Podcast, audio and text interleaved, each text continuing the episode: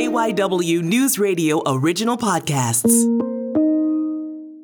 This is KYW News Radio in depth. I'm Matt Leon.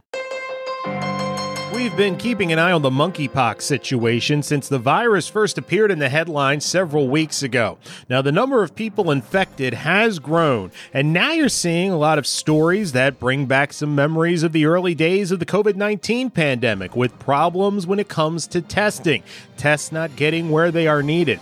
There is a lot to talk about on the monkeypox front, from why are we having these problems with testing to why is the virus showing up in much higher numbers in men who have sex with other men. To get some answers, we caught up with Dr. Perry Halkitis. He is the Dean and Hunterdon Professor of Public Health and Health Equity at Rutgers School of Public Health. So, to start, I think when we first heard monkeypox come in the news a few weeks ago, it was a little bit of a, you know, you stopped where you were and, and listened. Kind of give us a quick primer about this pox virus. So, monkeypox virus is uh, part of a family of viruses that includes chickenpox and smallpox. Um, we know in the United States, pox has been under control. You know, we stopped vaccinating against smallpox in 1972 because it had basically been managed in the United States. But other poxes, like monkeypox, continue to exist in other parts of the world.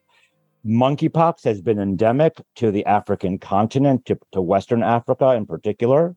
And so this version of pox is one in a society where we travel and where there's global back and forth could be transferred, especially in light of the fact that we now have a segment of the population in the United States and in Europe who are no longer vaccinated for smallpox. And that vaccine, for those of us who are old enough to have had it, like myself, prefer you know gives us some protection against the monkeypox virus. So this is a virus that is part of this larger family. Um, it is not life threatening necessarily except for people who are you know very immunocompromised or very frail like any other disease but one that is you know very much part of the history of the world in terms of diseases that exist. What is your level of concern of what we are seeing? Because it started you know a handful now there are hundreds across the country documented, and that's still small, but a question I'll get to later about testing, we're probably more than that. What's your level of concern right now about this? I'm concerned. Um, I'm concerned because uh, there is a proliferation.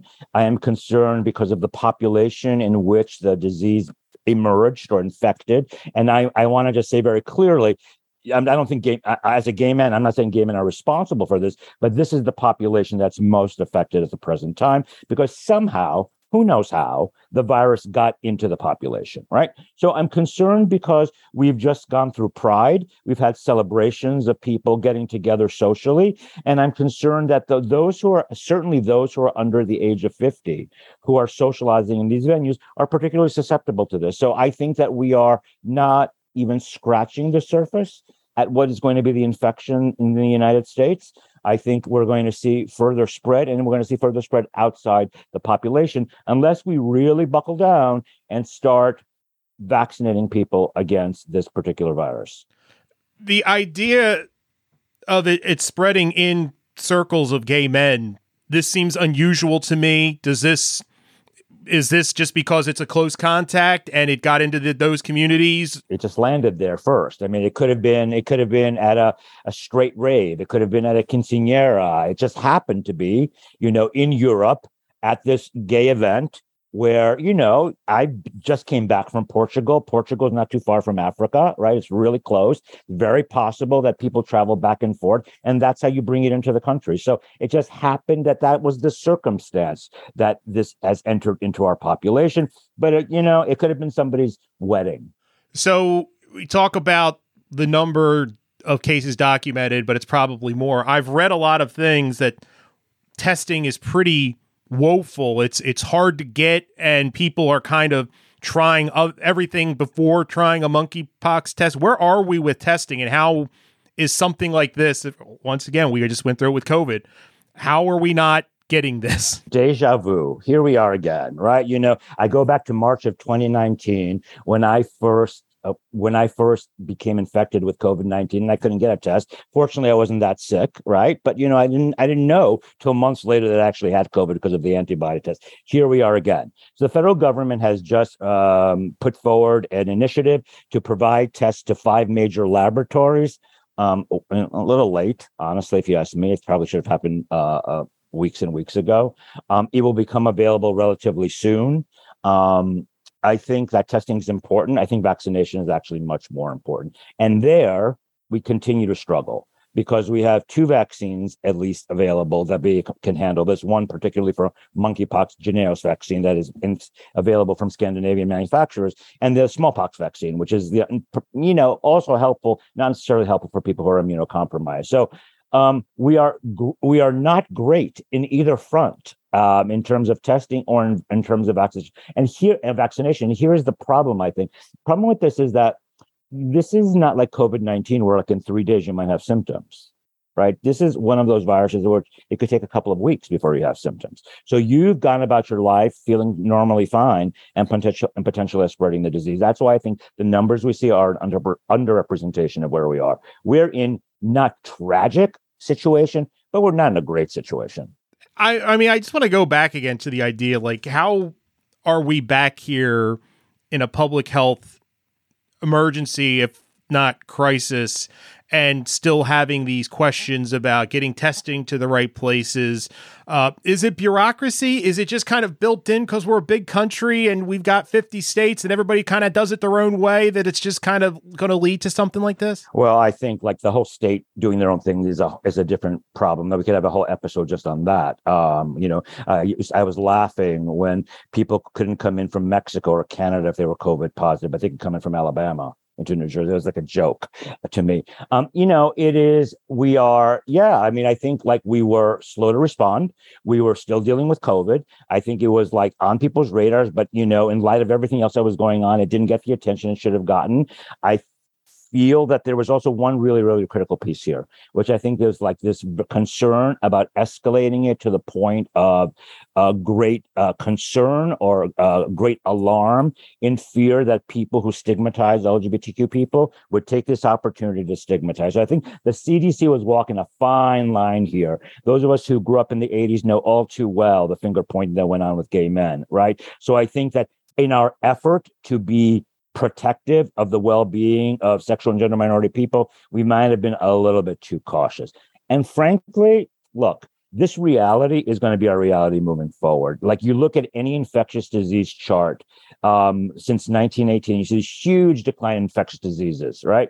And then here we go in the 1980s, and there's a spike again. This is our reality moving forward. As we continue to go to global sites, as we continue to have people who are not vaccinated against the most basic, the most basic viruses, we're going to continue to see things entering into our country.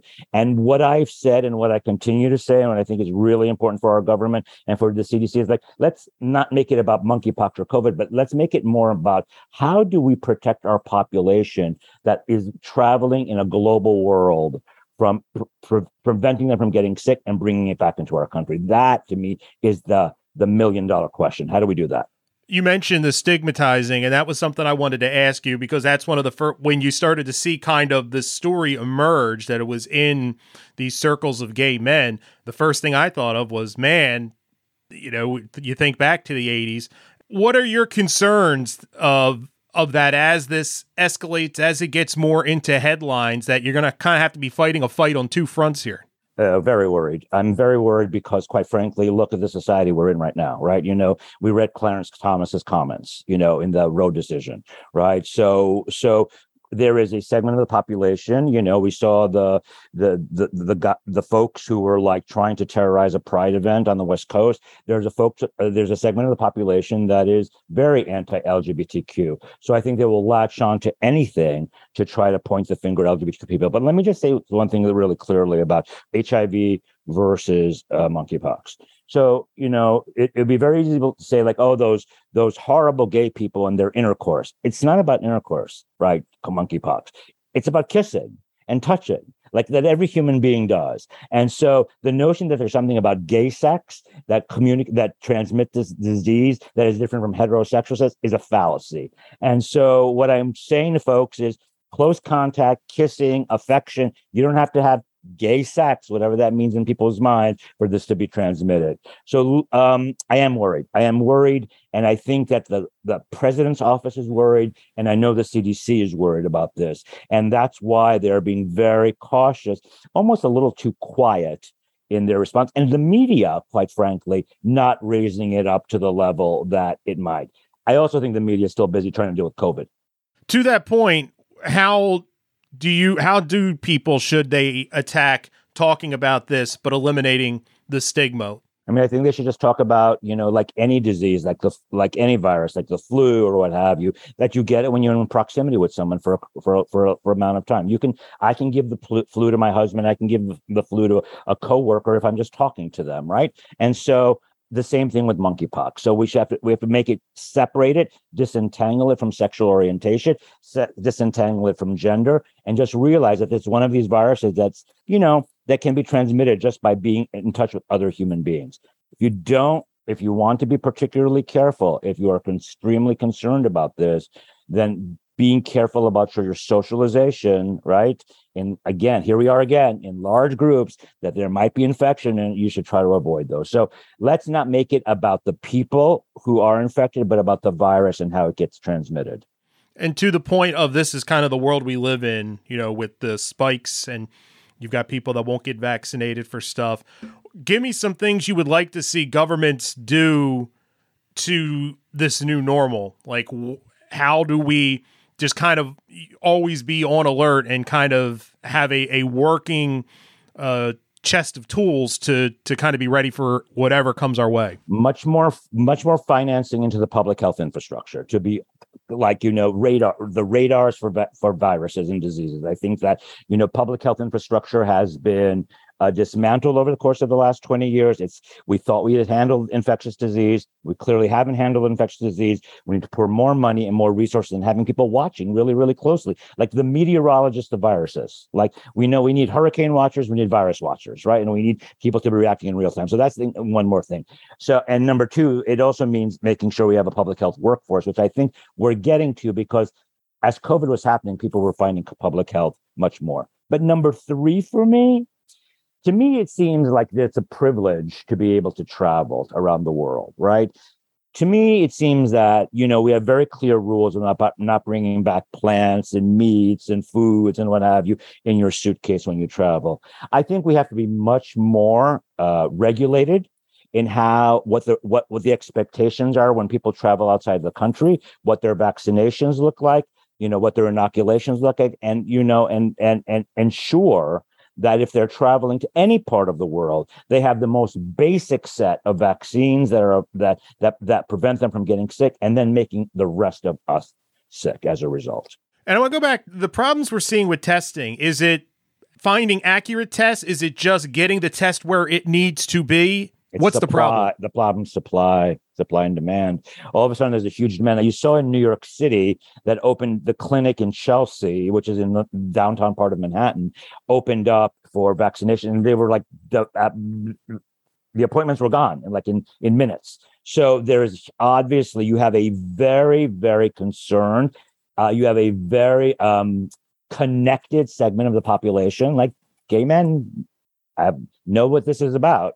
And they're going to be much more responsive to getting tested and getting vaccinated than our other parts of the population. So it's all about supply and demand right now. We have been slow in reacting. The supply of tests are not there. The supply of vaccine is not there. And every day that passes, more virus gets spread throughout the population. Is it a problem?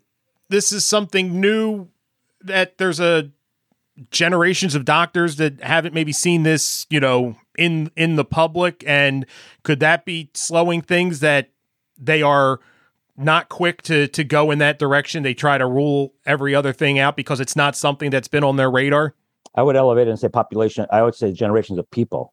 I think that you have like you know my, ex- Xers like me and boomers to some extent, certainly Zers who don't know what it's like to live in a world where infection spreads and people die. People who lived through the 1980 flu knew that all too well, right? And were very responsive as a result of that to getting vaccinated. I think we have taken for granted the benefit bestowed upon us through modern medicine and taken and and taking it for taking not only taking it for granted, but in some ways turned our backs on it. And as a result of that, we are seeing ourselves in the situation. So I think it's like a generations who have not seen what infectious disease does, which is all of a sudden they're all of a sudden seeing it. And we also have to continue to combat this anti-vax mentality that continues to, to be prevalent in our society. That's it for this episode of KYW News Radio In Depth. You can listen to the podcast free anytime on the Audacy app, and you can find it wherever you listen to your favorite shows. I'm Matt Leon, and we'll have another episode out soon.